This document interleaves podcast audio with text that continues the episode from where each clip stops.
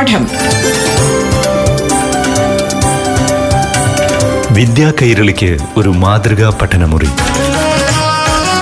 പാഠം.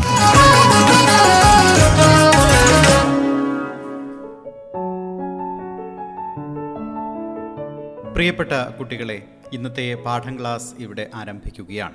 ഇന്ന് ആദ്യം അഞ്ചാം ക്ലാസ്സിലെ മലയാളം പാഠഭാഗം കേൾക്കാം. ക്ലാസ് നയിക്കുന്നത് കിളിമാനൂർ ഗവൺമെന്റ് എച്ച് എസ് എസിലെ അധ്യാപിക എ സെലീന. പ്രിയപ്പെട്ട കൂട്ടുകാരെ എല്ലാവർക്കും നമസ്കാരം. അഞ്ചാം ക്ലാസ് കേരള പടാവലിയിലെ പ്രകൃതി പാഠം എന്ന പാഠഭാഗമാണ് നമ്മൾ കഴിഞ്ഞ ക്ലാസ്സിൽ ചർച്ച ചെയ്തത്. സ്വതന്ത്ര ഇന്ത്യയിലെ പ്രഥമ പ്രധാനമന്ത്രിയായിരുന്ന ജവഹർലാൽ നെഹ്റു തന്റെ മകൾ ഇന്ദിരാഗാന്ധിക്ക്. ഇന്ദിരാഗാന്ധി കുട്ടിയായിരുന്ന സമയത്ത് നെഹ്റു ജയിൽവാസം അനുഭവിക്കുന്ന സമയമായിരുന്നു. അപ്പോൾ അദ്ദേഹം മകൾക്ക് പറഞ്ഞു കൊടുക്കേണ്ട കാര്യങ്ങൾ അദ്ദേഹം ആഗ്രഹിച്ചിരുന്ന കാര്യങ്ങൾ വാത്സല്യത്തോടെ സ്നേഹപൂർവം കുട്ടിക്ക് മനസ്സിലാവുന്ന ഭാഷയിൽ തന്നെ പ്രകൃതിയിലെ ഓരോ കാര്യങ്ങളും അല്ലെങ്കിൽ ലോകത്തിലെ ഓരോ അറിവുകളെക്കുറിച്ചും രാജ്യങ്ങളെക്കുറിച്ചും പ്രകൃതി പാഠങ്ങളെക്കുറിച്ചും എല്ലാം പങ്കുവയ്ക്കുന്ന കത്തുകളാണ്. ഒരച്ഛൻ മകൾക്കയച്ച കത്തുകൾ എന്ന കൃതിയിൽ നാം മനസ്സിലാക്കുന്നത്. അതിൽ നിന്നുള്ള പാഠഭാഗമാണ് നമ്മൾ ഇന്ന് ഇവിടെ ചർച്ച ചെയ്യുന്നത്. അപ്പോൾ ഇന്ദിരാഗാന്ധി അന്ന് ദൂരസ്ഥലത്തായിരുന്നു അലഹബാദിലായിരുന്നു ജവഹർലാൽ നെഹ്റു മകൾ മസൂറിയിലുമായിരുന്നു. അതുകൊണ്ട് തന്നെ ഈ ഭൂമിയുടെയും അതിന്റെ വിഭാഗങ്ങളായ ചെറുതും വലുതുമായ അനേക രാജ്യങ്ങളുടെയും ചരിത്രം ചെറിയ ഉപന്യാസങ്ങളായി നിനക്ക് എഴുതി അയക്കാനാണ് ഞാൻ വിചാരിക്കുന്നതെന്ന് നെഹ്റു ഇവിടെ പങ്കുവയ്ക്കുന്നുണ്ട്. ഇംഗ്ലണ്ടിന്റെയും ഇന്ത്യയുടെയും ചരിത്രം കുറച്ചെല്ലാം നീ വായിച്ചിട്ടുണ്ടാവുമെന്നും ഇംഗ്ലണ്ട് ഒരു ചെറിയ ദ്വീപ് മാത്രമാണെന്നും ഇന്ത്യ ഒരു വലിയ രാജ്യമാണെന്നും ഉള്ള അറിവ് അദ്ദേഹം കൊടുക്കുന്നുണ്ട്. അതുപോലെ തന്നെ അത് ഭൂമിയുടെ ഉപരിഭാഗത്ത് ഒരു ചെറിയ ഭാഗം മാത്രമാകുന്നെന്നും നാം ജീവിക്കുന്ന ഈ ലോകത്തിന്റെ ചരിത്രം കുറെയെങ്കിലും അറിയണമെങ്കിൽ അതിലുള്ള എല്ലാ രാജ്യങ്ങളെ പറ്റി നമ്മൾ ചിന്തിക്കേണ്ടി വരുമെന്നും അല്ലാതെ നാം ജനിച്ചു വളർന്ന ഒരു ചെറിയ രാജ്യത്തെ പറ്റി മാത്രം ആലോചിച്ചാൽ മതിയാവില്ല എന്ന അറിവുമെല്ലാം അദ്ദേഹം കൊടുക്കുന്നുണ്ട്. അതുപോലെ തന്നെ പ്രകൃതിയാണ് ഏറ്റവും വലിയ പാഠപുസ്തകം എന്ന് നമ്മൾ മനസ്സിലാക്കി. കഴിഞ്ഞ ക്ലാസ്സിലും ആ കാര്യം പറഞ്ഞിരുന്നു. ഒരുപാട് കാര്യങ്ങൾ നമുക്ക് പ്രകൃതിയിൽ നിന്ന് പഠിക്കാനുണ്ട്. അതുപോലെ ലോകം മുഴുവൻ വാസ്തവത്തിൽ ഒന്നാണെന്നും അതിലെ നിവാസികൾ നമ്മുടെ സഹോദരങ്ങളാണെന്നും മനസ്സിലാക്കാൻ നമ്മൾ ശ്രദ്ധിക്കേണ്ടതുണ്ടെന്നും അദ്ദേഹം കാര്യങ്ങൾ പങ്കുവച്ച് മനസ്സിലാക്കി കൊടുക്കുന്നുണ്ട്. ലോകം എന്ന് പറയുന്നത് ഒരു തറവാടാണെന്നും അവിടെയുള്ള എല്ലാ ജീവജാലങ്ങളും ആ വലിയ തറവാടിലെ ജീവജാലങ്ങളും എന്ന് പറഞ്ഞാൽ പക്ഷിമൃഗാദികളും സസ്യലതാദികളും എല്ലാം തന്നെ അവിടുത്തെ ആ കുടുംബത്തിലെ വലിയ കുടുംബത്തിലെ അംഗങ്ങളാണെന്നും ഒക്കെ ഉള്ള അറിവ് ഇവിടെ നെഹ്റു പങ്കുവയ്ക്കുന്നുണ്ട്. നമ്മൾ ആ, വള്ളത്തോണ്ട് എന്റെ ഗുരുനാഥൻ എന്ന കവിതയിലും അങ്ങനെ തന്നെയാണ് തുടങ്ങുന്നത്. ലോകമേ തറവാട് തനിക്ക് ചെടികളും പുലികളും പുഴുക്കളും കൂടിത്തൻ കുടുംബക്കാർ ത്യാഗം വന്നത് എന്നിട്ടും താഴ്മദാന ഭിന്നതി യോഗവിദ്യവൻ ജയിക്കുന്നതൻ ഗുരുനാഥൻ ഗാന്ധിജിയുടെ മഹത്തായ സങ്കല്പം അത് തന്നെയായിരുന്നു. അപ്പോഴേ ചരിത്രം അറിയാനുള്ള ശരിയായ വഴി എന്ന് പറയുന്നത് അതിനെപ്പറ്റി എല്ലാവരും എഴുതിയിട്ടുള്ള പുസ്തകങ്ങൾ വായിക്കാല്ലെന്നും പ്രകൃതിയാവുന്ന പുസ്തകത്തിൽ നിന്നും നാം നേരിട്ട് കാര്യങ്ങൾ പഠിക്കുകയാണ് വേണ്ടതെന്നും അദ്ദേഹം പറയുന്നുണ്ട്. ശിലകളിൽ നിന്നും മലകളിൽ നിന്നും ഭൂമിയുടെ ആദിമ കഥ നീ വേഗത്തിൽ പഠിച്ചു തുടങ്ങുമെന്ന് വിശ്വസിക്കുന്നുവെന്നും എന്നും നെഹ്റു ഉറച്ച് പറയുന്നുണ്ട്. അതുപോലെ പിന്നെ ഹാ അതെത്ര മനോഹരമായിരിക്കുമെന്ന് നീ ആലോചിച്ച് നോക്കുക. ഇവിടെ ഹാ എന്ന് പറയുമ്പോൾ അതൊരു വേഷേപകമാണ് ഒരു പിന്നെ സന്തോഷാധിക്യമാണ് നമ്മളിവിടെ കാണുന്നത് അല്ലേ? ഹാ എന്ന് പറയുമ്പോൾ അതുപോലെ ഹാ എന്ന് നമ്മളിവിടെ സന്തോഷാധിക്യത്തോട് പറയുന്നുണ്ട്. അതുപോലെ ഹാ എന്ന് വേദനയോടെ ഒരു വേഷേപക ഇതിൽ പറയുന്ന ഒരു ഭാഗമുണ്ട് അത്. കുമാരനാശന്റെ വീണപ്പൂ എന്ന കവിതയിൽ ഹാ എന്ന് തുടങ്ങുന്നത് ജീവിതത്തിന്റെ നിരർത്ഥകതയെ കുറിച്ച് സൂചിപ്പിക്കുന്നതാണ്. ഹാ പുഷ്പമേ അധിക തുങ്ക പദത്തിലെത്ര ശോഭിച്ചിരുന്നിതൊരു രാജ്ഞി കണക്കയേ നീ. ശ്രീഭൂവിലസ്ഥിര അസംശയമെന്നു നിന്റെ ആഭൂതിയങ്ങ് പുനരങ്ങു കിടപ്പിതോർത്താൽ. ഇവിടെ ജീവിതത്തിന്റെ ആ നശ്വരതയെ പങ്കുവയ്ക്കുന്ന ഒരു കവിതാഭാഗമാണ്. അല്ലെങ്കിൽ സ്ത്രീയുടെ ജീവിതത്തെ മനോഹരമായ ഒരു പുഷ്പത്തോട് ഉപമിച്ചുകൊണ്ട് എഴുതിയ കവിതയാണ് വീണപൂവ്. അപ്പോൾ അവിടെ നമ്മൾ ഹ എന്ന തുടക്കം ഒരു നിരാശാജനകമായിട്ടാണ് കാണുന്നത്. ഇവിടെ പക്ഷേ ഹാ അതെത്ര മനോഹരമായിരിക്കുന്നു ആലോചിച്ച് നോക്കുക എന്ന് പറയുമ്പോൾ ഇവിടെ ആ സന്തോഷത്തിന്റെ ആധിക്യത്തെയും സൂചിപ്പിക്കുന്നുണ്ട്. അതുപോലെ പ്രകൃതി ഏറ്റവും വലിയ പാഠപുസ്തകം ആണെന്ന് നമ്മൾ മനസ്സിലാക്കുന്ന ഒത്തിരി കവിതകളൊക്കെ ഉണ്ട്. പ്രകൃതി നമ്മൾക്ക് ശ്രദ്ധിച്ചു നോക്കിയാൽ ഒരുപാട് കാര്യങ്ങൾ നമുക്ക് സസ്യലതാദികളിൽ നിന്നും പക്ഷിമൃഗാദികളിൽ നിന്നും എല്ലാം പഠിക്കാനുണ്ട്. പ്രകൃതി മാതാവ് രൂപത്തിലും നിറത്തിലും മാത്രമേ ഓരോ പ്രകൃതിയിലെ വസ്തുക്കൾക്കും വൈവിധ്യം കൽപ്പിച്ചിട്ടുള്ളൂ. എന്നാൽ മനുഷ്യനാണെങ്കിലോ അങ്ങനെയല്ല അല്ലേ? മനുഷ്യൻ എങ്ങനെയെല്ലാം വേർതിരിവുണ്ടാക്കാം? അനിനിറത്തിന്റെ കാര്യത്തിൽ ജാതിയുടെ കാര്യത്തിൽ അല്ലെങ്കിൽ മറ്റു സമ്പത്തിന്റെ കാര്യത്തിൽ എല്ലാം തന്നെ വർണ വിവേചനത്തിന്റെ കാര്യത്തിൽ എല്ലാം അങ്ങനെ വേദനവ് കൽപ്പിക്കുന്നു പക്ഷേ മറ്റു ജീവജാലങ്ങളെല്ലാം തന്നെ ആ ഒരു രീതിയിലല്ല പോകുന്നത്. സഹോദര സ്നേഹത്തോടെ തന്നെയാണ് പോകുന്നത്. പക്ഷേ മനുഷ്യൻ മാത്രം അതിൽ നിന്ന് വേറിട്ട് ചിന്തിക്കുന്നു. നമുക്ക് മനസ്സിലാക്കാൻ കഴിയുന്നുണ്ട്. ഇന്ന് നമ്മൾ കാണുന്ന ആ യുദ്ധം തന്നെ അല്ലെ? ഇപ്പോൾ നമുക്ക് നമ്മുടെ റഷ്യയും ഉക്രൈനൊക്കെ തമ്മിലുള്ള യുദ്ധം കാണുന്നുണ്ടല്ലോ. മനുഷ്യന്റെ ആ മത്സര ബുദ്ധി അല്ലെങ്കിൽ സമ്പത്ത് എത്ര നേടിയിട്ടും പോരാ എന്നുള്ള തോന്നൽ ആ ഒരു അത്യാഗ്രഹ രീതിയെല്ലാം തന്നെ നമ്മൾ വീണ്ടും യുദ്ധത്തിന്റെ ഒരു തീവ്രതയൊക്കെ മനസ്സിലാക്കുന്ന ഒരു സാഹചര്യത്തിൽ ഇന്ന് നമ്മൾ ലോകരാഷ്ട്രങ്ങളൊക്കെ എത്തി നിൽക്കുന്നത് നമുക്ക് മനസ്സിലാക്കാൻ കഴിയുന്നുണ്ട്. പക്ഷേ നമ്മുടെ ഭൂമി എടുത്ത് നോക്കിയാൽ മനുഷ്യന് മാത്രമാണ് ഈ അത്യാഗ്രഹമുള്ളത് എന്തിന്റെ പേരിലും ഭൂമിയെ ചൂഷണം ചെയ്യാനും സ്വന്തം കീശ വർപ്പിക്കാനും എല്ലാം നോക്കുന്നത് സ്വാതന്ത്ര്യയുടെ പേരിൽ മനുഷ്യൻ ഇന്ന് ഭൂമിയെ ചൂഷണം ചെയ്യുന്ന കാര്യമെല്ലാം അതിന്റെ അനന്തര ഫലങ്ങളെല്ലാം നമ്മൾ കാണുന്നുണ്ടല്ലേ? പക്ഷേ ഈ ഒരു ചിന്ത സസ്യലതാദികൾക്കിടയിലും ജീവജാലങ്ങൾക്കിടയിലും ഒന്നും കാണുന്നില്ല. അവർ ഒരുപാട് പാഠഭാഗങ്ങൾ മനുഷ്യന് പങ്കുവെക്കുന്നുണ്ട്. പക്ഷേ മനുഷ്യൻ അതൊന്നും കാണുന്നില്ല എന്ന് വെക്കുന്നുണ്ട്. ഏറ്റവും നല്ല ഉദാഹരണമുണ്ട്. നമുക്ക് ഒമ്പതാം ക്ലാസ് നിങ്ങൾക്ക് പഠിക്കാനുള്ള ഒരു കവിതയാണ് ഇടശ്ശേരിയുടെ അതേ പ്രാർത്ഥന എന്ന കവിതയുണ്ട്. അത് ആ തെന്മാവ് അത് എത്ര കഷ്ടപ്പാടുകൾ സഹിച്ചിട്ട് വീണ്ടും തന്റെ ജന്മം ഇനിയും ഇതുപോലെ നിറച്ച് കായ്ച്ച് കുട്ടികൾക്കും പക്ഷിമൃഗാദികൾക്കും എല്ലാം മാമ്പഴം കൊടുക്കാൻ തന്നെ തനിക്ക് ഇനിയും ഒരു ജന്മം തരണമെന്നത് കരഞ്ഞു പ്രാർത്ഥിക്കുന്നതാണ് പറയുന്നത്. നിങ്ങൾ ആ കവിത കേട്ടിട്ടുണ്ടോ എന്ന് അറിയത്തില്ല. അതുപോലെ തന്നെ നമുക്ക് പിന്നെ നന്മ ഉണ്ടാകുമ്പോൾ അല്ലെങ്കിൽ ഫലപ്രാപ്തി ഉണ്ടാകുമ്പോൾ നമ്മൾ നമിക്കുകയാണ് വേണ്ടതെന്നും ആ ഫലപ്രാപ്തിയിൽ അഹങ്കരിക്കാൻ പാടില്ലെന്നുള്ള ഉറച്ച പാഠവും നമ്മുടെ തേന്മാവ് പങ്കുവയ്ക്കുന്നുണ്ട്. ഈ പ്രകൃതിയിൽ തന്നെയാണ് തേന്മാവും ഈ പാഠം പഠിച്ചതെന്നൊരു സൂചന അവിടെ തരുന്നുണ്ട്. ആ കവിത നദോന്നത അർത്ഥത്തിലാണ് തുടങ്ങുന്നത്. വസന്തത്തോടത്തിച്ചത് വെറുതെയായില്ല. തേന്മാവടി മുടി പൂങ്കുലകൾ അണിഞ്ഞു നിന്നു. ഒരു പൂവും കൊഴിയാതെ ഉണ്ണികൾ വിരിഞ്ഞു. പിന്നീട് ഒരുണ്ണിയും പിഴയ്ക്കാതെ വളർന്നു വന്നു. സമർത്തി മുറ്റിടും തോറും കുഞ്ഞിയുഗന്നറിവിട്ടൂരനധ്യായം പഠിപ്പിച്ചത് അതിനെ ചൂണ്ടി ഏറ്റവും മനോഹരമായ ഒരു കവിത തന്നെയാണ് പ്രകൃതിയാകുന്ന ആ പാഠപുസ്തകത്തെ നമ്മൾ എത്രമാത്രം ഉൾക്കൊള്ളാൻ ശ്രമിക്കുന്നു അല്ലെ എത്രമാത്രം ഉൾക്കൊള്ളുന്നില്ല എന്നൊക്കെയുള്ള ഒരു താരതമ്യ പഠനത്തിന് ഏറ്റവും നല്ല ഒരു കവിത തന്നെയാണ്. കൂട്ടുകാരും ആ കവിതയൊക്കെ ഒന്ന് കണ്ടെത്തി വായിക്കാൻ ശ്രമിക്കുക. നമുക്ക് പഠിക്കാനുള്ള പാഠഭാഗവും അതുമായി ബന്ധമുള്ളത് തന്നെയാണ്. പ്രകൃതിയിലെ ഓരോ വസ്തുക്കൾക്കും ഓരോ സംഭവങ്ങൾക്കും ഓരോന്നിനും അവന്റേതായ കഥകൾ പറയാനുണ്ടാകുമെന്നും ഇവിടെ ജവഹർലാൽ നെഹ്റു മോളോട് പങ്കുവയ്ക്കുന്നുണ്ട്. ഒരു കല്ലിന്റെ കഥ ഇവിടെ വ്യക്തമായി തന്നെ അദ്ദേഹം ഉദാഹരണ സഹിതം നമുക്ക് വ്യക്തമാക്കി തരുന്നുണ്ട്. അത് എങ്ങനെയാണ് ഇന്നത്തെ അവസ്ഥയിലേക്ക് ആയതെന്നും അതിന് ആദ്യകാലത്ത് അതിന്റെ അവസ്ഥ എന്തായിരുന്നു എന്നെല്ലാം തന്നെ ജവഹർലാൽ നെഹ്റു പങ്കുവയ്ക്കുന്നുണ്ട്.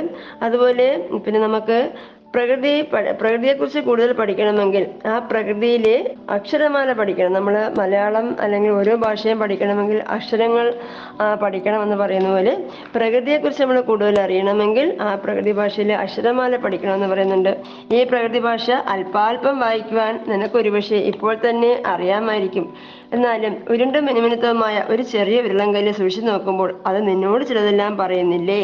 എന്ന് ഇവിടെ നമ്മുടെ നെഹ്റു മകളോട് ചോദിക്കുന്നു. അതുപോലെ പ്രകൃതിയിലെ ഓരോന്നിനും ഇതുപോലെയുള്ള ഓരോ ചരിത്രങ്ങൾ പറയുവാനുണ്ടായിരിക്കുമെന്ന് നെഹ്റു ഇന്ദിരാഗാന്ധിയോട് ആശയങ്ങൾ കാര്യങ്ങൾ പങ്കുവയ്ക്കുന്നുണ്ട്. അതുപോലെ പ്രകൃതിയിലെ ഓരോ വസ്തുക്കൾക്കും മലയായാലും അല്ലെങ്കിൽ സമുദ്രമായാലും അതിലെ എന്തായാലും അതിനെല്ലാം തന്നെ അതിന്റെതായ ചരിത്രം പങ്കുവയ്ക്കാൻ ഉണ്ടാകുമെന്ന് പറയുന്നുണ്ട്. പറയുന്നുണ്ട് കല്ലിനുമുണ്ടൊരു കഥ പറയുന്നൊരു പാഠഭാഗം നിങ്ങൾ വായിച്ചിട്ടുണ്ടായിരിക്കും. ഒരു ചെറിയ കരകഷ്ണത്തിന് ഇത്രയെല്ലാം പറയുവാൻ കഴിയുമെന്ന സ്ഥിതിക്ക് പാറകളിൽ നിന്നും പർവതങ്ങളിൽ നാം കാണുന്ന മറ്റനേകം വസ്തുക്കളിൽ നിന്നെല്ലാം നമുക്ക് എത്രമാത്രം സംഗതികൾ ഗ്രഹിക്കാൻ കഴിയും എന്ന് ചോദിച്ചാണ് നമ്മുടെ പാഠഭാഗം ഇവിടെ നിൽക്കുന്നത്. അപ്പോൾ ഇതുപോലെ പാഠഭാഗത്തിൽ കുറച്ച് ചോദ്യങ്ങൾ തന്നിട്ടുണ്ട്. ജവഹർലാൽ നെഹ്റു മാർക്ക് കത്തെഴുതാനുള്ള സാഹചര്യം കണ്ടെത്തി എഴുതുക തന്റെ കത്തിലൂടെ എന്തെല്ലാം പറഞ്ഞു നൽകാനാണ് അച്ഛൻ ആഗ്രഹിക്കുന്നത്? നമുക്ക് പ്രകൃതിയിൽ നിന്ന് ധാരാളം കാര്യങ്ങൾ ഗ്രഹിക്കുവാൻ സാധിക്കുന്നതിന് തെളിവായ നേർ ചൂണ്ടിക്കാണിക്കുന്നത് എന്തെല്ലാമാണെന്ന് പറയുന്നുണ്ട്. അതുപോലെ നാം ജീവിക്കുന്ന ഈ ലോകത്തിന്റെ ചരിത്രം കുറെയെങ്കിലും അറിയണമെങ്കിൽ അതിലുള്ള എല്ലാ രാജ്യങ്ങളെ പറ്റിയും ചിന്തിക്കേണ്ടി വരും. ലോകം മുഴുവൻ വാസ്തവത്തിൽ ഒന്നാണ്. അതിലെ നിവാസികൾ നമ്മുടെ സഹോദരങ്ങളാണ്. ഈ ആശയങ്ങൾ വികസിപ്പിച്ച് ഒരു പ്രസംഗം തയ്യാറാക്കാൻ പറയുന്നുണ്ട്. അവിടെ കൂട്ടുകാർ ഇതെല്ലാം തയ്യാറാക്കി നോട്ട്ബുക്കിൽ വെക്കുക. ജവഹർലാൽ നെഹ്റുവിന്റെ കൂടുതൽ പുസ്തകങ്ങൾ വായിക്കാൻ ശ്രമിക്കുക. അതുപോലെ തന്നെ ഇന്ദിരാഗാന്ധിയെക്കുറിച്ചും കൂടുതൽ കാര്യങ്ങൾ പങ്കുവയ്ക്കാൻ ശ്രമിക്കുക. പ്രകൃതി തന്നെയാണ് ഏറ്റവും വലിയ പാഠപുസ്തകം എന്ന തത്വം മനസ്സിലാക്കി എല്ലാ കൂട്ടുകാരും മുന്നോട്ട് നന്നായി ആ കാര്യങ്ങൾ ഉൾക്കൊണ്ടു പോകാൻ ശ്രമിക്കുക. എല്ലാ കുട്ടികൾക്കും നന്ദി നമസ്കാരം. പാഠം. വിദ്യാ കൈരളിക്ക് ഒരു മാതൃകാ പഠനമുറി. പാഠം.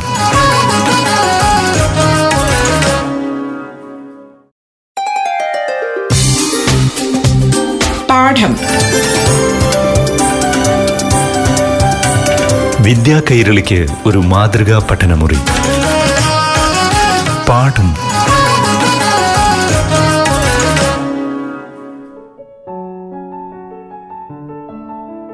പ്രിയപ്പെട്ട കൂട്ടുകാരെ ഇനി ആറാം ക്ലാസ്സിലെ മലയാളം പാഠഭാഗം കേട്ടാലോ? ക്ലാസ് എടുക്കാനായി ഇന്ന് കൂട്ടുകാർക്കൊപ്പമുള്ളത് കിളിമാനൂർ ഗവൺമെന്റ് എച്ച് എസ് എസിലെ അധ്യാപിക എ സെലീന. പ്രിയപ്പെട്ട കൂട്ടുകാരെ എല്ലാവർക്കും നമസ്കാരം. ആറാം ക്ലാസ് അടിസ്ഥാന പാഠാവലിയിലെ തള്ളവിരലില്ലാത്ത ഗ്രാമം എന്ന പാഠഭാഗമാണ് നമ്മൾ കഴിഞ്ഞ ക്ലാസ്സിൽ ചർച്ച ചെയ്തത്. മലയാള നോവൽ സാഹിത്യത്തിൽ പുതുവഴികൾ വെട്ടിത്തെളിച്ച ആനന്ദിന്റെ വളരെ പ്രശസ്തമായ ഗോവർദ്ധന്റെ യാത്രകൾ എന്ന നോവലിൽ നിന്നുള്ളതാണ് പാഠഭാഗം. ഇന്ത്യൻ എഴുത്തുകാരനായ ഭാരതേന്ദു ഹരിചന്ദ്രയുടെ അന്തേർ നഗരി എന്ന നാടകത്തെ ഉപജീവിച്ചാണ് അദ്ദേഹം ഇത് എഴുതിയിരിക്കുന്നത്. ചരിത്രവും ഭാവനയും കെട്ടുപിണഞ്ഞെടുക്കുന്ന ഒരു ആഖ്യാനരീതി തന്നെയാണ് അദ്ദേഹം ഇവിടെ സ്വീകരിച്ചിരിക്കുന്നത്. ചരിത്രത്തിൽ നിന്ന് പല കഥാപാത്രങ്ങളും ഇടയ്ക്കിടെ നോവൽ പ്രത്യക്ഷപ്പെടുകയും നീണ്ട സംവാദങ്ങൾ ഏർപ്പെടുകയൊക്കെ ചെയ്യുന്നുണ്ട്. നൂറ്റമ്പത് വർഷങ്ങൾക്ക് മുമ്പ് തന്നെ സാധാരണക്കാർ അനുഭവിക്കേണ്ടി വന്ന അസമത്വത്തിന്റെയും അസ്വാതന്ത്ര്യത്തിന്റെയും ചൂഷണവ്യവസ്ഥയുടെയും ഹീനമായ ശിക്ഷാവിധിയുടെയും എല്ലാം അമ്പരപ്പ് നമുക്ക് ഇവിടെ വായിക്കാൻ കഴിയുന്നുണ്ട്. വായനക്കാരനത് ഒത്തിരി ആത്മസംഘർഷങ്ങളും നൊമ്പരങ്ങളും ഉളവാക്കുന്നുണ്ട്. നെയ്ത്ത് ജോലി ഉപജീവന മാർഗമായി കഴിഞ്ഞിരുന്ന ഗ്രാമവാസികൾക്ക് ബ്രിട്ടീഷ് കമ്പനിക്കാരുടെ ശിക്ഷാവിധികൾ ഭയന്ന് അവരുടെ തള്ളവിരൽ മുറിച്ചു മാറ്റേണ്ടി വരുന്നു. നെയ്ത്ത് ജോലിയിൽ നിന്ന് ഒഴിവാകുന്നതിന് വേണ്ടി ഒപ്പം തന്നെ അവർക്ക് പിറവിയെടുക്കുന്ന കുഞ്ഞുങ്ങളുടെ തള്ളവിരൽ പോലും മുറിച്ച് മാറ്റപ്പെടേണ്ടി വരുന്നു. അപ്പോൾ ആ, ജനങ്ങൾ അനുഭവിച്ചിരുന്ന ആ ഒരു മാനസികാവസ്ഥയും അവർക്ക് നേരിടേണ്ടി വരുന്ന പീഡന വ്യവസ്ഥിതികളും എല്ലാം തന്നെ നമുക്ക് ഈ നോവൽ ഭാഗത്ത് കാണാൻ കഴിയുന്നുണ്ട്. ഏതായാലും നമ്മൾ നോവലിന്റെ സംഗ്രഹം കഴിഞ്ഞ ക്ലാസ്സിൽ പറഞ്ഞിരുന്നു. ഇനി നമുക്ക് പാഠഭാഗത്തിലേക്ക് വരാം. ഗോവർദ്ധനം ഗ്രാമത്തിലെത്തിയപ്പോഴേക്കും വെയിൽ നന്നായി ചാഞ്ഞു കഴിഞ്ഞിരുന്നു. എല്ലായിടത്തും എന്തോ ആപത്ത് വന്നതുപോലെ ബഹളം. ബസാറിൽ മനുഷ്യ ധൃതി പിടിച്ച് കടകളടയ്ക്കുകയും വിൽക്കാൻ വെച്ചിരുന്ന സാധനങ്ങൾ വാരിക്കൂട്ടി ഓടുകയും ചെയ്തു. കൊണ്ടുപോകാൻ കഴിയാത്ത അരിയുടെയും ഗോതമ്പിന്റെയും കുമ്പാരങ്ങളുടെയും മീതെ കൂടി മനുഷ്യർ ചവിട്ടി ഓടി. വീടുകളിൽ നിന്ന് സ്ത്രീകൾ കുട്ടികളെ വിളിക്കുന്നതിന്റെ വാതിലുകൾ അടയ്ക്കുന്നതിന്റെ ഒക്കെ ശബ്ദം കേൾക്കാം. ഏതിനും ഗോവർത്തനം വരുന്ന സമയത്ത് വല്ലാത്ത ഒരു സംഭ്രമം ജനിപ്പിക്കുന്ന അവസ്ഥ തന്നെയായിരുന്നു. ചുഴലിക്കാറ്റ് വരികയാണോ അതോ ഏതെങ്കിലും സൈന്യം ആക്രമിക്കാൻ എത്തുകയാണോ എന്ന് ഒന്നും തന്നെ നമ്മുടെ ഗോവർത്തനം മനസ്സിലായില്ല. ആരും അയാളോട് സംസാരിക്കാൻ തയ്യാറായില്ല. ഒടുവിൽ സഹിയിട്ട് അയാൾ ഓടുന്ന ഒരാളെ കയ്യിൽ പിടിച്ചു നിർത്തി. അയാളുടെ കയ്യിലും തള്ളവരില്ലായിരുന്നു? ഗോവർദ്ധന്റെ കയ്യിൽ തള്ളവരിൽ ഉണ്ടെന്നത് ആ മനുഷ്യന് അതുപോലെ ഞെട്ടിച്ചതായി തോന്നി. ഓടിപ്പോകുന്നതിന് മുമ്പ് അയാൾ ഇത്ര മാത്രമേ പറഞ്ഞുള്ളൂ ഓടിക്കോ. തള്ളവരിൽ ഇല്ലാത്തവർക്ക് പോലും രക്ഷയില്ല. പിന്നെ തള്ളവരിലോടുകൂടി ഒരാൾ വന്ന സ്ഥിതി ഓർത്തിട്ടായിരിക്കും അദ്ദേഹം ഇവിടെ ഗോവർദ്ധന് മുന്നറിയിപ്പും കൊടുക്കുന്നുണ്ട്. നദീതീരത്തായിരുന്നു ചന്ത. നദിയിൽ കൂടി ചില വഞ്ചികൾ കടവിന്റെ നേരെ വരുന്നത് അയാൾ കണ്ടു. അവയിൽ കമ്പനിയുടെ കൊടികൾ പറക്കുന്നുണ്ടായിരുന്നു. ചിലത് കാലിയായിരുന്നു ചിലത് നിറയെ ചരക്കുകളും. ആളുകൾ എന്തിനാണ് ഓടിയതെന്ന് ഗോവർദ്ധന് മനസ്സിലായി. കമ്പനി ഓഫീസർമാരും ഗുമസ്തർമാരും ദല്ലാളുകളും കച്ചവടത്തിന് വരികയാണ്. അവരുടെ ചരക്കുകൾ നാട്ടുകാർക്ക് വിൽക്കാനും നാട്ടുകാരുടെ ഇത് വാങ്ങാനും ഇതിനും ആൾക്കാർ ഭയന്ന് ഓടിയത് എന്തിനെന്ന് മനസ്സിലായി. അവർ സാധനങ്ങൾ വിൽക്കാനും അവരുടെ സാധനങ്ങൾ ഗ്രാമവാസിയിൽ നിന്ന് വാങ്ങാനും ഒക്കെ തന്നെ വരികയാണ്. പിൻപുറത്ത് നിന്ന് തുറന്ന ഒരു വാതിൽ കണ്ട് ഗോവർദ്ധൻ ആ വീടിനകത്തേക്ക് കയറി. അതിനകത്തുണ്ടായിരുന്ന സ്ത്രീ ആദ്യം ഭയന്നുവെങ്കിലും പിന്നീട് അയാളെ വിളിച്ചിരുത്തി. ഇവിടെ സ്ത്രീയും ആ ഒരു മാനസികാവസ്ഥയിലായിരുന്നു. ആ ദാരിദ്ര്യത്തിന്റെ സൂചനയൊക്കെ നമുക്ക് അനുഭവപ്പെടുന്നുണ്ട് എങ്കിലും അവർ നമ്മുടെ ഗോവർദ്ധനോട് ആദിത്യ മര്യാദ പുലർത്തുന്നുണ്ട്. അവരുടെ കുട്ടികൾ അയാൾക്ക് കുടിക്കാൻ വെള്ളം കൊണ്ടുവന്ന് കൊടുക്കുന്നുണ്ട്. തള്ളവിരലുകൾ ഇല്ലാത്ത കൈകൾ കൊണ്ട്. അതവിടെ നമുക്ക് പ്രത്യേകിച്ച് ശ്രദ്ധിക്കുക. തള്ളവിരലില്ലാത്ത കൈകൾ കൊണ്ടാണെങ്കിൽ പോലും കുട്ടികൾ എന്ത് ചെയ്യുന്നു? കുടിക്കാൻ വെള്ളം കൊണ്ട് കൊടുത്ത് ആദിത്യ മര്യാദ പാലിക്കുന്നുണ്ട്. പതുക്കെ പതുക്കെ പേടിപ്പിക്കുന്ന ആ വൈകൃതത്തിനോട് ഗോവർദ്ധൻ ഒത്തെടുപ്പിലെത്തി. വൈകൃതം ഉദ്ദേശിക്കുന്ന എന്താണ്? തള്ളവരില്ലാത്ത അമർച്ചു മാറ്റപ്പെട്ടിരിക്കുന്ന അവസ്ഥ. അയാളുടെ കൂടെ ഉണ്ടായിരുന്ന കുരുടനായ പൂച്ചയുടെ എന്ന പോലെ പറഞ്ഞു. നിരുപദ്രവികളായ ജന്തുക്കളെ അന്തരാക്കുന്നത് കുട്ടികളുടെ വിനോദവും കുട്ടികളെ പീഡിപ്പിക്കുന്നത് മുതിർന്നവരുടെ സ്വഭാവമായിട്ടുള്ള ഒരു പട്ടണത്തിൽ നിന്നാണ് ഞാൻ വരുന്നത്. ഗോവർദ്ധനൻ സ്ത്രീയോട് പറഞ്ഞു അങ്ങനെയുള്ള ഒരു ഗ്രാമത്തിൽ അഭയം തേടുക അസാധ്യമായിരുന്നു. അതുകൊണ്ട് എന്റെ പിറകെയുള്ള പോലീസിന് മുമ്പേ ഓടുകയാണ് ഭേദമെന്ന് ഞാൻ വിചാരിച്ചു. ഇവിടെയുള്ളവര് നിങ്ങൾക്ക് അഭയം തരില്ല സ്ത്രീ പറഞ്ഞു. ഞങ്ങളെ തന്നെ രക്ഷിക്കാൻ കഴിയാത്തവരാണ് ഞങ്ങൾ. അവരുടെ നിസ്സഹായാവസ്ഥ അവർ വ്യക്തമാക്കുന്നുണ്ടല്ലേ? അപ്പോഴ് അതെ കൂടാതെ ഞാൻ തള്ളവരിലുള്ള ഒരുവനും എന്ന് ഗോവർദ്ധനൻ തന്റെ പോരായ്മയും പറയുന്നുണ്ട്. ഗോവർദ്ധൻ അവൾ നൽകിയ ചപ്പാത്തി നിന്ന് ഒരു കഷ്ണം പൂച്ചയ്ക്ക് കൊടുത്തു ബാക്കി അയാൾ ഉള്ളി കടിച്ചു കൂട്ടി തിന്നു. ഉള്ളി കടിച്ചു കൂട്ടി തിന്നു എന്ന് പറയുമ്പോൾ തന്നെ നമുക്ക് ദാരിദ്ര്യത്തിന്റെ സൂചന കിട്ടുന്നുണ്ട്. തിന്നുന്നിടയ്ക്ക് അയാൾ പറഞ്ഞു എനിക്കൊരു ജ്യേഷ്ഠനുണ്ടായിരുന്നു പണ്ട് അയാളുടെ രണ്ട് കൈകളിലും ആറ് വിരലുകൾ വീതമുണ്ടായിരുന്നു. അയാൾ ചെയ്യുന്ന ഒരു കൃത്യത്തിനും പങ്കുചേരാത്ത വിരലുകൾ ആറ് വിരലുണ്ടെങ്കിലും അതുകൊണ്ട് ഉപയോഗപ്പെടുന്നില്ല എന്നുള്ള സൂചന നമുക്ക് വായിക്കാം. ആ വിരലുകൾ തട്ടിയാണ് ഞാൻ അയാളുടെ പിന്നാലെ നടക്കാറ്. ഇവിടെയാകട്ടെ എല്ലാവർക്കും നാല് വിരലുകളേ ഉള്ളൂ. ഞങ്ങളും അഞ്ച് വിരലോട് തന്നെയാണ് ജനിച്ചത്. ഒരു വിരൽ ഞങ്ങൾ മുറിച്ചു കളഞ്ഞു. ആ കഥ അവൾ ഗോവർദ്ധന് വ്യക്തമാക്കി കൊടുക്കുകയാണ് ഈ ഒരു അവസ്ഥയിലേക്ക് എത്താനുള്ള സൂചന കൊടുക്കുന്നുണ്ടല്ലേ? ജാതിയിൽ നേത്തുകാരായിരുന്നു ഞങ്ങൾ. കമ്പനിയുടെ ഓഫീസർമാരും ഗുമസ്തർമാരും വന്ന് ഇടയ്ക്കിടെ ഞങ്ങളുടെ ഗ്രാമത്തിൽ തമ്പടിക്കും ഒത്തുകൂടും. തമ്പടിച്ച് അവർ കച്ചേരി വിളിച്ചിടും പരാതികളൊക്കെ മറ്റും ഉണ്ടെങ്കിൽ കേൾക്കുന്നതിന് വേണ്ടിയുള്ള ആ ഒരു സന്ദ- സന്ദർഭം ഉണ്ടാക്കാറുണ്ട്.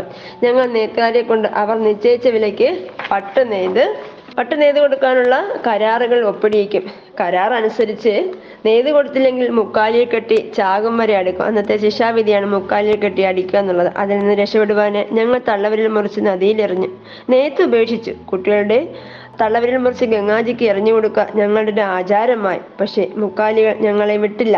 നെയ്ത്ത് ഉപേക്ഷിച്ച് കൃഷി ചെയ്യാനും മീൻപിടിക്കാനും ഞങ്ങൾ തുടങ്ങിയപ്പോൾ ഞങ്ങളുടെ അരിയും ചണയും മീനും വാങ്ങുവാൻ കമ്പനിക്കാർ വന്നു. അവർ കൊണ്ടുവന്ന ഉപ്പും പുകയിലയും കറുപ്പും ഞങ്ങൾ വാങ്ങണം. വാങ്ങുന്ന സാധനങ്ങൾക്കും വിൽക്കുന്ന സാധനങ്ങൾക്കും അവർ തന്നെ വില നിശ്ചയിക്കുന്നു. സമ്മതിച്ചില്ലെങ്കിൽ പൂർണമായും അല്ലെ? ഒരു നിർബന്ധ ബുദ്ധിയോടുകൂടി തന്നെ അവർ കൊണ്ടുവന്ന സാധനങ്ങൾ വാങ്ങുകയും അവർ പറയുന്ന വിലയ്ക്ക് അവർ കൊടുക്കുകയൊക്കെ വേണമായിരുന്നു. ഞാൻ വരും വഴിക്ക് ഒരാളെ കണ്ടു. ചതഞ്ഞ മാംസം പോലെയായ അയാൾ വഴിയിൽ വീണ് മരിച്ചു. സ്ത്രീ കുറച്ചു നേരം മിണ്ടാതിരുന്നു. പിന്നീട് പെട്ടെന്ന് പൊട്ടിക്കരഞ്ഞു. അകലെയിരുന്ന് ചപ്പാത്തി തിന്നുകയായിരുന്ന രണ്ട് കുട്ടികളും ചപ്പാത്തി നിലത്തിട്ട് ഓടി വന്ന് അവളെ കെട്ടിപ്പിടിച്ചു. അവളുടെ വസ്ത്രങ്ങൾ വെളുത്തതാണെന്ന് ഗോവർദ്ധൻ അപ്പോഴാണ് ശ്രദ്ധിച്ചത്. നമ്മൾ വെളുത്ത വസ്ത്രം ധരിക്കുന്നല്ലേ വിധവയാ സ്ത്രീകൾ ഭർത്താക്കന്മാർ മരിക്കുന്ന സ്ത്രീകളൊക്കെ എന്ത് ചെയ്യാറുണ്ട് വെളുത്ത വസ്ത്രം ധരിക്കാറുണ്ട് അപ്പോൾ ഗോവർദ്ധനും അത് ശ്രദ്ധിച്ചു. അവളുടെ കൈകളിൽ വളകളില്ലെന്നും കമ്പനിക്കാർ പ്രേരിക്കാനായി ഒരാളെ പിടിച്ചുകൊണ്ട് പോയാൽ അയാൾ സാധാരണ മടങ്ങി വരാറില്ല. അയാൾ മരിച്ചതായാണ് കണക്കാക്കപ്പെടുന്നത്. അവശേഷിച്ച വിരലുകൾ ജീവിതം ഒതുക്കി ഗ്രാമം മുന്നോട്ട് പോയി. വരും വഴികളിൽ നിങ്ങൾ ഒരു മുക്കാലിയെ കണ്ടുള്ളൂ. നാളെ പോകുമ്പോൾ നിങ്ങൾ എത്രയോ കണ്ടേക്കും. ഇന്ന് രാത്രി എത്ര സ്ത്രീകളാണ് വിധവളാകാൻ പോകുന്നത്? പിന്നീട് അവൾ നിസ്സംഗതയോടെ പറഞ്ഞു. രാത്രി വൈകും വരെ ബസാറിൽ നിന്ന് അലർച്ചകളും നിലവിളികളും ഉയർന്നുകൊണ്ടിരുന്നു. കമ്പനിയുടെ ഗുമസ്തന്മാരും ദല്ലാൾമാരും കടകൾ തുറപ്പിക്കുകയും വ്യാപാരം അടിച്ചേൽപ്പിക്കുകയുമായിരുന്നു. പിന്നെ പിന്നെ ശബ്ദങ്ങൾ ഒതുങ്ങി. മുക്കാലികളുടെ രാത്രി തുടങ്ങി. മണ്ണുകൊണ്ടുണ്ടാക്കിയ ആ വീടിന്റെ ഒറ്റമുറിയുടെ ഒരു കോണിൽ ഇന്നലെ മുക്കാലിൽ മരിച്ച മനുഷ്യന്റെ ഭാര്യയും കുട്ടികളും പരസ്പരം കെട്ടിപ്പിടിച്ചു കിടന്നു. മറ്റേ മൂലയിൽ ഗോവർദ്ധനും അയാളുടെ കൂട്ടുകാരൻ കുരുടം പൂച്ചയും രാത്രിയുടെ നേരിയ തണുപ്പ് ആ നിരപരാധിയുടെ ദുരിതങ്ങൾക്ക് മീതെ കൂടി. അവരെ തണുപ്പിക്കാനെ ശ്രമിച്ചുകൊണ്ട് ഇഴഞ്ഞു നടന്നു. പുറത്ത് സാമ്രാജ്യങ്ങൾ പണിയുന്നവരുടെ ബഹളം തെല്ലെന്നൊതുങ്ങിയപ്പോൾ വൈകിയാമങ്ങളിൽ എപ്പോഴും ഉറക്കം അവരെയും അനുഗ്രഹിച്ചു. വെളിച്ചമായപ്പോൾ തള്ളവരില്ലാത്ത ആ ഗ്രാമം വീണ്ടും ശാന്തമായിരുന്നു. കടവിൽ നിന്ന് ചരക്ക് വഞ്ചികൾ പോയി കഴിഞ്ഞിരുന്നു. ഇതൊരു സ്ഥിരം പരിപാടിയായിട്ടല്ലേ? പകൽ സമയങ്ങളിൽ അല്പ അല്പ ശാന്തതയുണ്ടെങ്കിലും രാത്രിയാണ് ഈ ക്രൂര കൃത്യങ്ങളെല്ലാം നടമാടും നമുക്ക് മനസ്സിലാക്കും. അതുപോലെ തന്നെ അദ്ദേഹം വെച്ചിരിക്കുന്ന മനോഹരമായ ആ പദപ്രയോഗങ്ങളുടെ അല്ലെങ്കിൽ ആ വാക്യ ഭംഗി നമ്മൾ ശ്രദ്ധിക്കേണ്ടിയിരിക്കുന്നു. രാത്രിയുടെ നേരിയ തണുപ്പ് ആ നിരപരാധികളുടെ ദുരിതങ്ങൾക്ക് ഇതേ കൂടി അവരെ തണുപ്പിക്കാനേ ശ്രമിച്ചുകൊണ്ട് ഇഴഞ്ഞു നടന്നു എന്ന് പറയുമ്പോൾ നമുക്കറിയാം അവർക്ക് ഒരു ആശ്വാസം എന്നവണ്ണം തണുപ്പ് അല്ലെങ്കിൽ അവരെ ആശ്വസിപ്പിക്കാൻ ശ്രമിച്ചതുപോലെ തണുപ്പ് എന്ത് ചെയ്യുന്നു? അവർ തഴുകി പോകുന്നതായിട്ട് നമുക്ക് മനസ്സിലാക്കാൻ കഴിയുന്നുണ്ട്. അതുപോലെ അവശേഷ വിരലുകളെ ജീവിതം ഒതുക്കി ഗ്രാമം മുന്നോട്ട് പോയി. ഈ വാക്യങ്ങളെ ആകർഷമാകുന്ന ഘടകങ്ങൾ ഏതെല്ലാമെന്ന് കൂട്ടുകാർ വായിച്ച് അത് നോട്ട്ബുക്കിൽ കുറിക്കാൻ ശ്രമിക്കുക. അതുപോലെ ഒരു അഭിപ്രായക്കുറിപ്പ് എഴുതാനുണ്ട്. ഭർത്താവ് നഷ്ടപ്പെട്ടതിന്റെ കൊടിയ ദുഃഖത്തിലും നിരാശയിലുമാണെങ്കിലും വീട്ടിലെത്തിയ അപരിതന് അഭയം നൽകുന്ന സ്ത്രീ മനുഷ്യന് വേണ്ടി ഉത്തമ മാതൃകയാണ്. ഈ പ്രസ്താവനയോട് നിങ്ങൾ യോജിക്കുന്നുണ്ടോ? എന്തുകൊണ്ട് കുറപ്പ് തയ്യാറാക്കുക? നമുക്ക് നന്നായിട്ടത് മനസ്സിലായ ഒരു കഥാപാത്രം തന്നെയാണ്. നമ്മുടെ ഗോവർദ്ധന അഭയം കൊടുക്കുന്ന സ്ത്രീ. അവർ അത്രയും ദുഃഖങ്ങൾ അനുഭവിക്കുന്നുണ്ടെങ്കിലും ദാരിദ്ര്യം നന്നായി അനുഭവിക്കുന്നുണ്ടെങ്കിലും ഒക്കെ നന്നായി തന്നെ നമ്മുടെ ഗോവർദ്ധനെ ആദിത്യ മര്യാദ സ്വീകരിക്കുന്നുണ്ട് അതുപോലെ അദ്ദേഹത്തിനും അദ്ദേഹത്തിന്റെ കുടുംബിച്ചയ്ക്കെല്ലാം തന്നെ ഭക്ഷണം കൊടുക്കുന്നുണ്ട്. അപ്പോൾ നന്മയുടെ മൂർത്തിരൂപം തന്നെയാണ് ഈ സ്ത്രീ നമുക്ക് മനസ്സിലാകാം അല്ലേ? അതുപോലെ മഹത്വാക്യങ്ങളെല്ലാം നമുക്ക് ഇവിടെ ഓർമ്മിക്കാൻ ഒക്കും. അന്യജീവനുതകി സ്വജീവിതം ധന്യമാക്കും അമലെ വിവേകൾ എന്ന കുമാരനാശന്റെ വാക്യങ്ങൾ ഇവിടെ പ്രസക്തമാണ്. അതുപോലെ നമുക്ക് വരാം നടകൾ തിന്നാം നൽകുകൾ നേടിയിടാം. നമുക്ക് നാമേ പണവതെന്നാകാം നരകവും അതുപോലെ എന്ന ഉള്ളൂരിന്റെ വരികളും പ്രശസ്തം തന്നെയാണ്. അപ്പോഴ് പരോപകാരമേ പുണ്യം പാപായ പരപീഡനം തുടങ്ങിയ വരികളെല്ലാം തന്നെ ഇവിടെ നമുക്ക് ഒരുപാട് ആശയത്തിന്റെ പ്രാധാന്യം വ്യക്തമാക്കാൻ തക്കതായ വരികൾ തന്നെയാണ്. അപ്പോൾ ഈ സ്ത്രീ നന്മയുടെ മൂർത്തി രൂപം തന്നെയാണ് നമുക്ക് മനസ്സിലാക്കാൻ കഴിയുന്ന രീതിയിൽ നിങ്ങൾക്ക് അഭിപ്രായങ്ങൾ നോട്ട്ബുക്കിൽ കുറിക്കാം. അതുപോലെ ഗോവർത്തന്റെ യാത്രകൾ ഗോവർത്തന്റെ യാത്രകൾ എന്ന നോവൽ ഭാഗം കണ്ടെത്തി വായിക്കാൻ ശ്രമിക്കുക. പാഠഭാഗം നന്നായി വായിക്കാൻ ശ്രമിക്കുക. എല്ലാ കൂട്ടുകാർക്കും നന്ദി നമസ്കാരം. ഓക്കെ. പാഠം. വിദ്യാ കൈരളിക്ക് ഒരു മാതൃകാ പഠനമുറി. പാഠം